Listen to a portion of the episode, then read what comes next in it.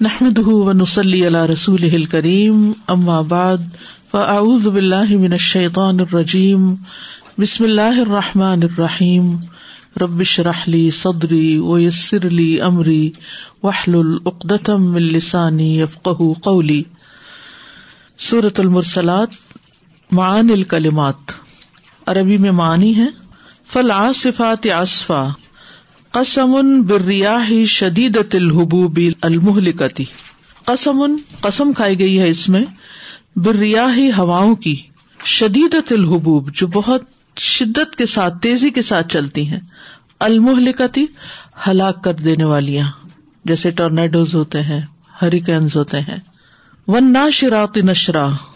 قسم ان بل ملائکتی قسم کھائی گئی ہے ان ملائکا کی۔ الموکلینا جن کے سپرد کیے گئے ہیں بسحبی بادل یعنی جو بادلوں پر مقرر کیے گئے ہیں یسوقو نہا وہ انہیں چلاتے ہیں ہئی سشا اللہ، جہاں اللہ چاہتا ہے یعنی ان کو پھیلا دیتے ہیں، نشر کر دیتے ہیں۔ فل فار فرقا، قسم ان بل ملائی کتی التی تنزل بما یفرق بین الحق والباطل۔ قسم کھائی گئی ہے ملائکا کی، جو اترتے ہیں اس چیز کے ساتھ جو حق اور باطل کے درمیان فرق کرتی ہے۔ یہاں آپ دیکھ رہے ہیں کہ ہوائیں بھی مراد لی گئی ہیں ملائکا بھی مراد لیے گئے ہیں۔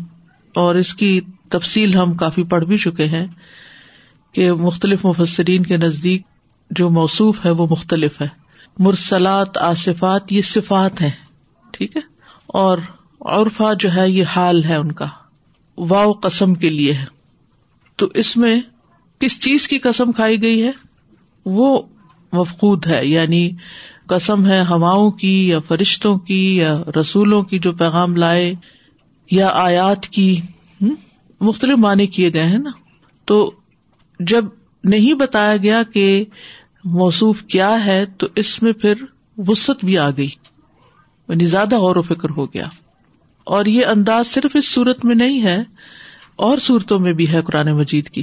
جیسے ولادیات دبہ فل موریات قدہ فل مغیرات صبح ہاں، ف اثر نبی نقا ف وسط نبی جمع تو اس میں ہم دیکھتے ہیں کہ موصوف موصوف کا مطلب ہے یعنی ایک ہوتی ہے صفت، جیسے کسی بھی چیز کی جو کوالٹی یا وضا قطع بتانا، اور موصوف جس چیز کی بتائی جا رہی ہو۔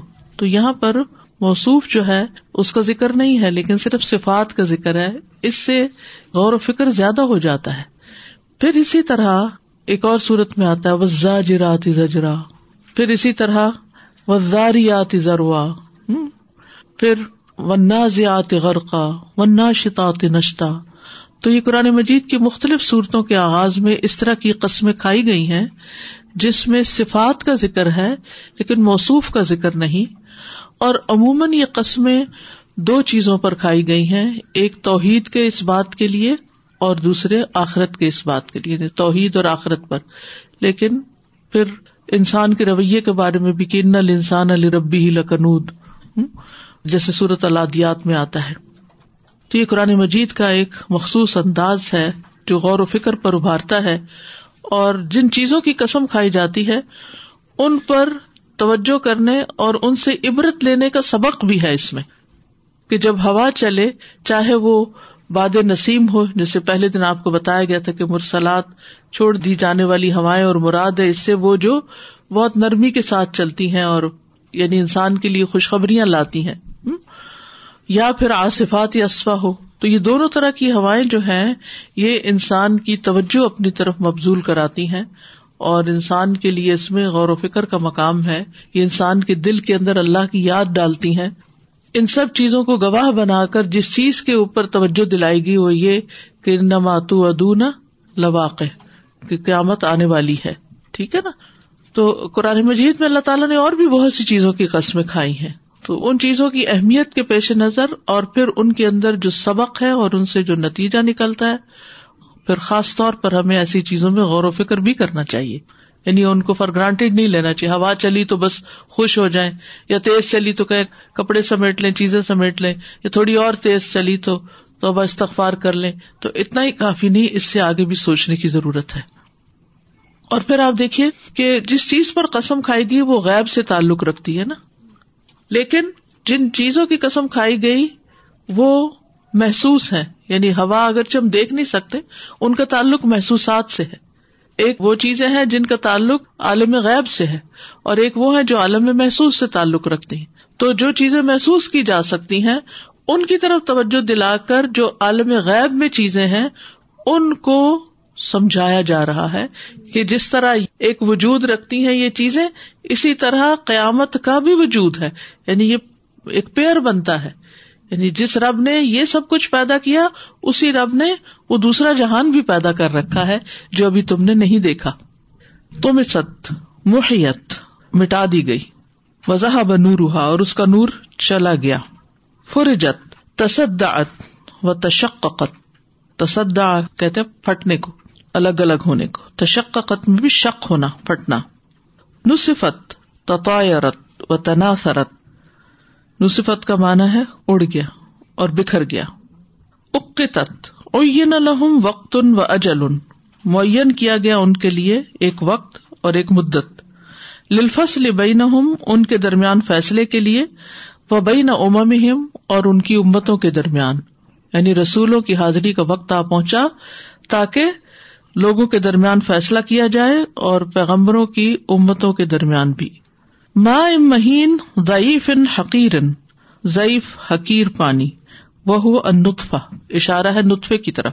قرار ام مکین مکان حسین ام متمکن یعنی مضبوط جگہ، جو قرار والی۔ قدر وقت کفاتن کمانا ہے ویا ان برتن۔ تدم الحیا اول اموات جو سمیٹے ہوئے ہیں زندوں کو بھی اور مردوں کو بھی۔ یعنی زمین ایک برتن کی طرح ہے جس نے سب کو سمیٹ رکھا ہے، زندہ کو بھی اور مردہ کو بھی۔ رواسی یا شام خاتن۔ رواسی کیا ہے جبالن ثوابتا۔ جمے ہوئے پہاڑ۔ مرتفعات شام خاتن کا مانا ہے بلند و بالا۔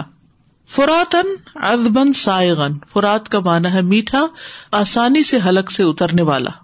ذل ہوا دخان و جہنم۔ ذل سے مراد یا سایہ ہے جو جہنم کا دھواں ہے۔ وی فلاس شعب، تین شاخوں والا یا تفرا منہ سلاس و قطع، جس سے تین ٹکڑے الگ الگ ہوتے ہیں یعنی تین جانب کو پھیلتا ہے۔ لا ذلیل لا یو من حر ذلك اليوم یہ سایہ اس دن کی گرمی سے بچائے گا نہیں۔ کل قصر، کل بنا المشیدی فی العزم والارتفاع، مضبوط عمارت کی طرح مشیت یعنی جو چونے گچ سے مضبوط کی گئی ہو۔ فی الزمی بڑائی میں ول ارتفا اور بلندی میں یعنی بڑی ہیوج اور بلند عمارت جس کو خوب مضبوط کیا گیا ہو یعنی قصر پیلس اس کو کہتے ہیں۔ یعنی پیلس کی ایک علامت یہ ہوتی ہے کہ وہ مضبوط بنائی گئی عمارت ہوتی ہے اور دوسرا یہ کہ بلند و بالا ہوتی ہے، بڑی ہوتی ہے۔ جمالت سفر کا ان شرر ابل سود یمیل لونہا السفرتی کا ان گویا کے اشرر شرارے ہیں۔ ابل سودن سیا اونٹ یمیل لونہا السفرتی جن کا رنگ زردی کی طرف مائل ہے۔ ارتفا رفعت سے ہے، بلندی۔ تطائر تیر سے ہے، پرندہ اڑنا۔ جس دن پہاڑ اڑا دیے جائیں گے نا، نصفت کا مانا جو کیا گیا یہاں۔ تناسرت نثر سے۔ شعر کے مقابلے میں نثر ہوتا ہے، شعر ہوتا ہے جو منظوم کلام ہوتا ہے اور نثر ہوتا ہے بکھرا ہوا۔ تو تناسرت جو بکھر گئے۔ قرآن مجید میں آتا نا وہ عزل کوا کی بن تسرت وہاں بھی یہی نثر ہے۔ مرتفع رفعت، بلندی۔ کوشش یہ کیا کرے کسی بھی لفظ کو جب مانا یاد رکھنا ہو نا تو اس سے ملتے جلتے لفظ کون سے ہیں؟ اور اس کے اندر روٹ کیا ہے؟ یعنی بیسک حروف کیا ہے؟ اور ان کا کیا مانا ہوتا ہے؟ تو گیس بھی کیا کرے ٹھیک ہے؟ حبوب، حبت ریح کہتے ہیں ہوا کے چلنے کو۔ حبت ریح تو حبوب چلنے والی۔ ایکچولی یہ ہے کہ یہ چیزیں جو ہوتی ہیں نا عربی لینگویج یا کوئی بھی زبان ہو تو اس کے لیے تکرار ریپیٹیشن اگر آپ گھر جا کے دوبارہ ان الفاظ کو دیکھیں گے مینی کو دیکھیں گے، دو تین دفعہ دیکھیں گے تو وہ چیز آپ کے ذہن میں بیٹھ جائے گی. پھر نیکسٹ ٹائم اگر وہ چیز نظر آئے گی تو اس طرح علم بڑھتا ہے. بار بار ریپیٹ کرنے سے. چاہے ایک چیز آپ کو آتی بھی ہو تو اس پہ نثار نہ کیا کرے، دوبارہ دیکھا کرے. اور ہر دفعہ دیکھنے سے ایک نیا مانا ہوتا ہے. اور آپ دیکھیے کہ یہ جو علم حاصل کرنا نا، اس میں بھی مشقت ہے۔ عبادت میں بھی مشقت ہوتی ہے، عبادت میں عموماً جسمانی مشقت ہوتی ہے۔ اور علم حاصل کرنے میں جسمانی تھوڑی ہوتی ہے، لیکن ذہنی مشقت بہت ہوتی ہے اور قلبی مشقت بھی ہوتی ہے۔ یعنی انسان کا دل جو ہے وہ جمتا نہیں، وہ تنگ آتا ہے کہ ایک جگہ بیٹھے یا جو چیز سمجھ نہیں آ رہی، اس کو بار بار سمجھنے کی کوشش کرے یا اسے بار بار پڑھے۔ یا جیسے قرآن حفظ کیا جاتا ہے، ابھی آپ لوگ کر رہے تھے تو ایک ہی چیز کو بار بار دوہرائے وہ انسان مزہ بدلنا چاہتا ہے نا، اب یہ کر لیں، پھر وہ کر لیں، پھر وہ۔ دنیا کے کاموں میں یہی ہوتا ہے نا کہ انسان کبھی کچھ کر رہا تھا کبھی کچھ رنگا رنگی ہوتی ہے۔ تو علم میں تو آپ کو ایک جگہ کنفائن ہو کے بیٹھنا ہوتا ہے، ایک طرح سے قید ہوتی ہے۔ پھر آپ کو پڑھنا ہوتا ہے، پھر آپ کو ساری چیزیں چھوڑنی ہوتی ہیں۔ پھر آپ کو کبھی بھوک برداشت کرنی ہوتی ہے، کبھی نیند کی کمی ہوتی ہے، کبھی اور کئی چیزیں ہوتی ہیں۔ لیکن آپ دیکھیے کہ دونوں ہی اجر کے کام ہوتے ہیں۔ جیسے آپ نوافل پڑھے، وہ بھی اجر کے کام ہے۔ روزہ رکھے، وہ بھی اجر کا کام ہے۔ لیکن ان دونوں میں جو علم ہے اس کا اجر کہیں زیادہ ہے۔ کیونکہ طالب علم کے لیے فرشتے پر بچھاتے آپ سب بہت ہی خوش قسمت ہے کہ جب آپ اللہ کی خاطر علم حاصل کرنے، جس کا بہت بڑا فائدہ ہے کہ انسان کو زندگی گزارنے کے لیے رہنمائی ملتی ہے، لیکن بظاہر دنیا نہیں ملتی، تو اس کے حاصل کرنے کے لیے جب آپ نکلتے ہیں، تو فرشتے بھی آپ کا احترام کرتے ہیں۔ یعنی چاہے گھر والے نہ کریں یا کوئی اور نہ آپ کو پوچھے، لیکن یہ کہ فرشتے ہمبل ہو کے اپنے پر بچھا دیتے ہیں یا یعنی اپنا اڑنا چھوڑ دیتے ہیں اور سب کٹھے ہو جاتے ہیں اور مجلس کو ڈھانپ لیتے ہیں۔ اس لیے اس کام کو خوشی سے کیا کریں کہ یہ عبادت کا اعلی ترین درجہ ہے۔ یعنی علم کی نسبت اللہ نے اپنی طرف کی ہے۔ ٹھیک ہے؟ علم کی نسبت اللہ نے اپنی طرف کی ہے۔ عبادت کی نسبت اللہ نے بندے کی طرف کی ہے۔ ابد ٹھیک ہے؟ تو عبادت بندے کا ایک اعلی مقام ہوتا ہے جب وہ اللہ کے حضور جھکتا ہے۔ لیکن جو علم ہے، اس کے حاصل کرنے میں انسان اللہ کے قریب ہوتا ہے۔ اللہ کا قرب نصیب ہوتا ہے۔ اور اللہ تعالی کی طرف سے ایک خاص عنایت اور اللہ کی رحمت کا ارادہ ہوتا ہے آپ کے ساتھ کے۔ آپ پر اللہ کا فضل ہو گیا۔ میور اللہ بھی خیرن یو فقت حف الدین۔ تو اس لیے اس سے گھبرائے نہیں، پریشان نہیں ہو۔ بس لگے رہے لگے رہے پر لائف لگے رہے اس کے ساتھ ان شاء اللہ تعالیٰ۔ اور خصوصاً قرآن کے ساتھ۔ اس کے عجائبات کبھی ختم ہی نہیں ہوتے۔ انہیں مجھے جو پڑھانا ہوتا تھا، پہلے جو میں ڈیلی تفسیر پڑھاتی تھی تو کئی کئی تفسیریں میں دیکھتی تھی۔ اور آخر میں بھی کہتی تھی، پتہ نہیں ابھی کیا ہے، ابھی تو تشنگی ہے، ابھی دل نہیں بھرا، لیکن وقت ختم ہو جاتا تھا۔ اور پھر جو ہی کلاس سے واپس آتے، پھر شروع ہو جاتی تھی کہ اگلے دن کی تیاری ہو جائے۔ اور اس میں ایک شوق اپنی جگہ ہوتا ہے۔ کہ اچھا اور دیکھیں اور کیا آ رہا ہے، اور کیا ہے، اور کیا ہے۔ تو یہ سورت بھی ایک باد نسیم کی طرح نا، ایک اس میں ایک ردم ہے، ایک ٹھنڈی ہوا چلتی ہے۔ تو جتنی دفعہ بھی اس کو پڑھیں اور پھر اس کے اندر بذات خود ردم اتنا ہے کہ پڑھتے ہوئے ایک لطف آتا ہے۔ تو گھبرائے نہیں اس کو پڑھتے ہوئے، ٹھیک ہے؟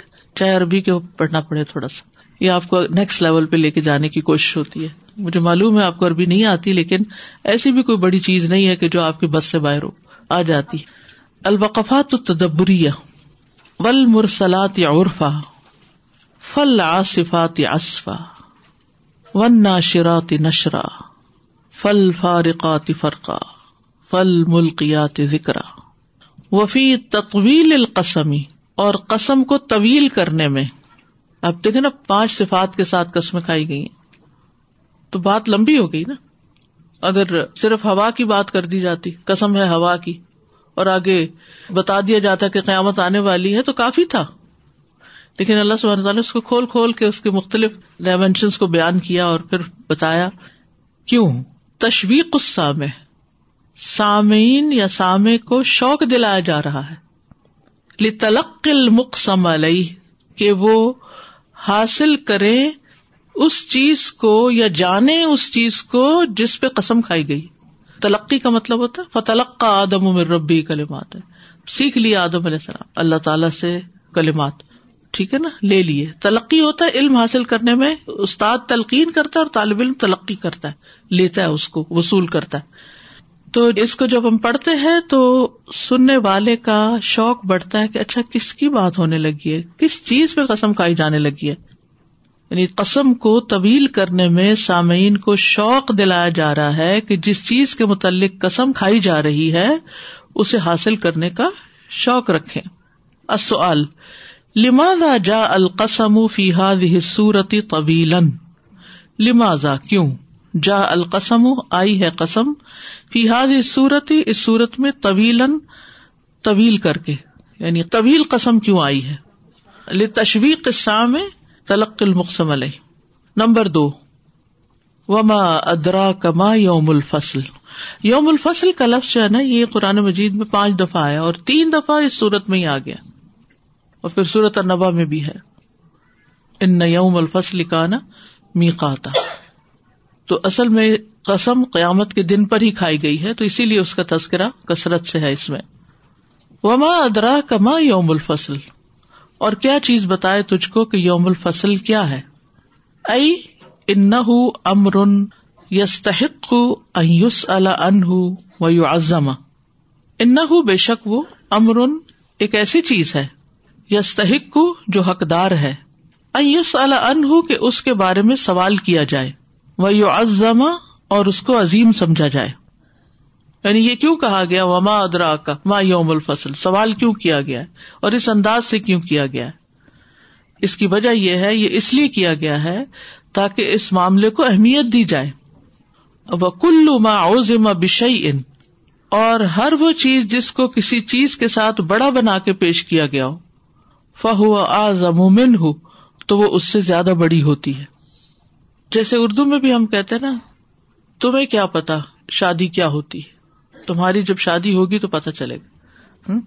تو اب وہ شخص جس کی ابھی شادی نہیں ہوئی، وہ بس اس کے جزوی چیزوں کے بارے میں ہی سوچ سکتا ہے۔ ان شادی itself is bigger than this thought کہ تمہیں کیا پتا شادی کیا ہوتی۔ تو بعض اوقات ایک چیز کے بارے میں جب بات کی جاتی ہے، تو یوم الفصل ہم سنتے ہیں ہاں یوم الفصل، فیصلے کا دن، فیصلے کا دن۔ جیسے دنیا میں کسی کورٹ میں کوئی کیس ہوتا ہے تو اس کا جو فیصلے کا دن ہوتا ہے، جس دن فیصلہ ہونا ہوتا ہے، وہ کیسا دن ہوتا ہے؟ کتنی گھبراہٹ کا دن ہوتا ہے۔ تو وہ جب ہماری زندگیوں میں اپنے ذات سے متعلق کسی انسان، تو ہمیں بڑی فکر ہوتی ہے۔ لیکن اگر آخرت کے بارے میں کہا جائے، یاد رکھو فیصلے کا دن ہے وہ۔ تو ہم کس طرح لیتے ہیں اس کو؟ بہت لائٹلی دل پہ کوئی دھماکہ نہیں ہوتا، کچھ فکر نہیں آتی کہ فیصلے کا دن۔ لیکن اللہ اکبر، بہت بڑی بات ہے، بہت بڑا دن ہے وہ۔ ویسے بھی طویل ہے ویسے بھی بہت بڑا دن ہے۔ کسی نے فیصلہ ہو جائے گا۔ لوگوں کے آپس کے جھگڑوں کا بھی فیصلہ ہو جائے گا۔ اختلافات کا فیصلہ ہو جائے گا۔ کس نے جنت میں جانا ہے، کس نے جہنم میں جانا ہے، اس کا بھی فیصلہ ہو جائے گا۔ یعنی بہت سے فیصلے ہوں گے اس دن۔ تو تمہیں کچھ پتا نہیں، تمہیں کس طرح بتایا جائے کہ فیصلے کا دن کیا ہے؟ یعنی قیامت کا دن یا یوم الفصل ایسی چیز ہے، اس بات کی حقدار ہے کہ اس کے بارے میں سوال کیا جائے اور اس کو عظیم سمجھا جائے۔ اور ہر وہ چیز جس کو کسی چیز کے ساتھ بڑا بنا کے پیش کیا گیا ہو، وہ اس سے زیادہ بڑی ہوتی ہے۔ ولا يقدر احد من الخلق على الوصول الى علمه۔ اور نہیں قدرت رکھتا کوئی ایک بھی۔ لا يقدر احد من الخلق مخلوق میں سے۔ على الوصول الى علمه، اس کے علم تک پہنچنے میں۔ وصول ہوتا پہنچنا۔ بسل جا ملنا۔ یعنی مخلوقات میں سے کوئی بھی اللہ کے علم تک پہنچنے کی قدرت نہیں رکھتا۔ ان لا مسلا لہو کیونکہ اس جیسا کوئی ہے ہی نہیں۔ قیامت کا دن صرف اللہ کے علم ہے نا، تو اللہ کے اس علم تک کوئی نہیں پہنچ سکتا، کیونکہ اس جیسا کوئی ہے نہیں۔ السؤال، ما دلالت الاستفہام فی آیا اس آیت میں استفام کس بات پر دلالت کرتا ہے؟ قیامت کے دن کو بڑا بنا کر پیش کرنے پر۔ یہ جو سیکنڈ سیگمنٹ ہے ولا یقدر احد من الخلق علی الوصول الى علمه. یہ علم اسپیسیفک ٹو یوم الفصل یا اوور آل اللہ سبحانہ تعالیٰ کا علم؟ اوور آل اللہ تعالیٰ کا علم جو ہے. نمبر تین ویل یوم اذن للمکذبین ہلاکت ہے اس دن مکذبین کے لیے. وقررہ فی هذه السورة عند كل آیت لمن کذب وقررہ اور تکرار کی ہے اس کی. فی حاض صورتی اس صورت میں ان دا کل آیت یعنی ہر آیت کے بعد اس جملے کی تکرار ہے، اس شخص کے لیے جس نے اس کو جھٹلایا ان قسم بین اللہ قدری تقدیب کیونکہ اس نے تقسیم کر دیا اس کو ان کے درمیان، ان کے جٹلانے کی مقدار کے برابر۔ ٹھیک ہے؟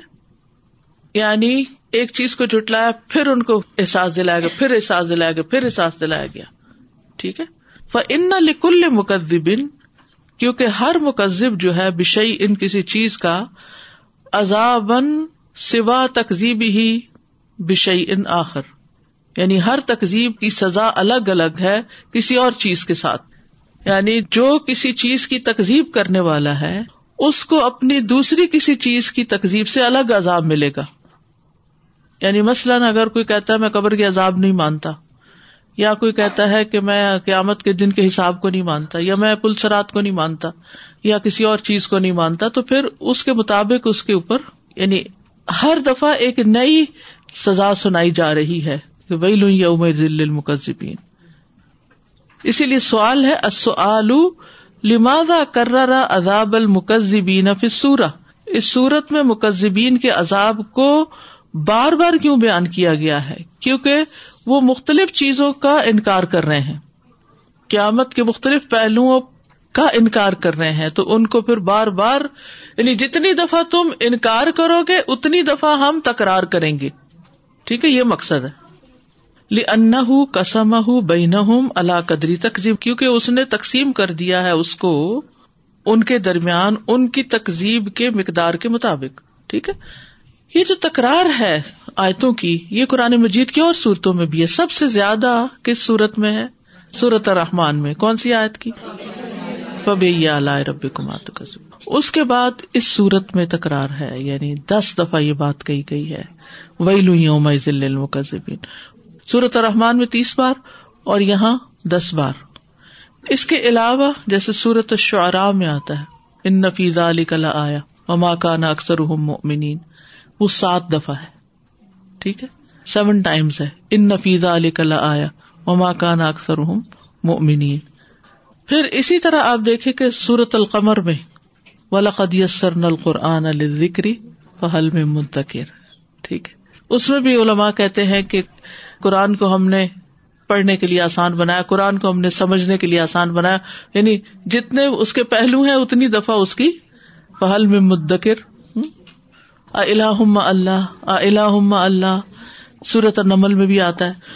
تو یہ صرف آپ کو یاد دہانی اس لیے کرانا مقصود ہے کہ جب آپ قرآن پڑھیں تو غور و فکر کریں کہ یہ تکرار کیوں آ رہی ہے۔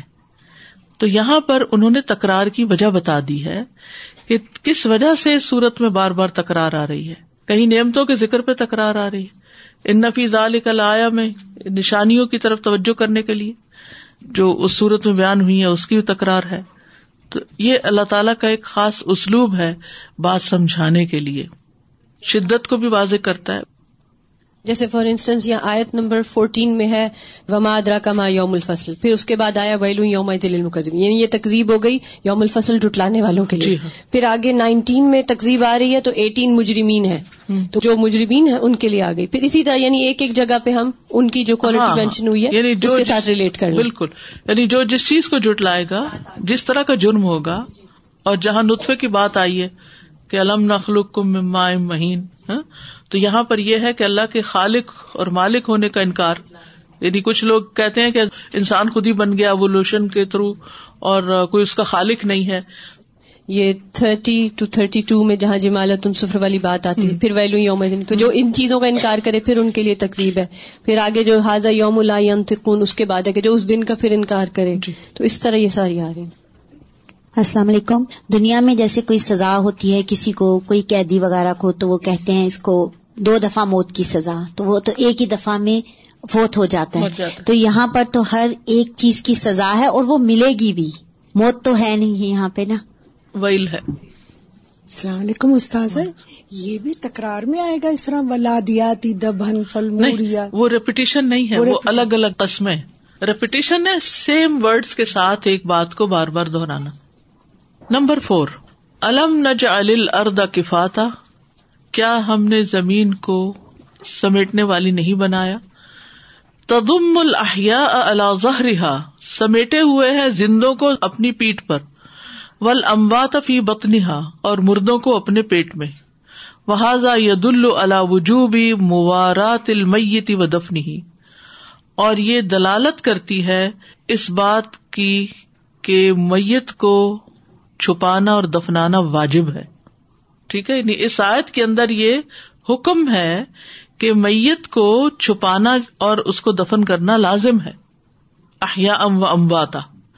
و دفن شاعری ہی و سا اری مایوزیل انہ اور اس کے بال بھی دفن کیے جائیں اور جو بھی اس سے الگ کیا جائے، وہ سب دفن کیا جائے۔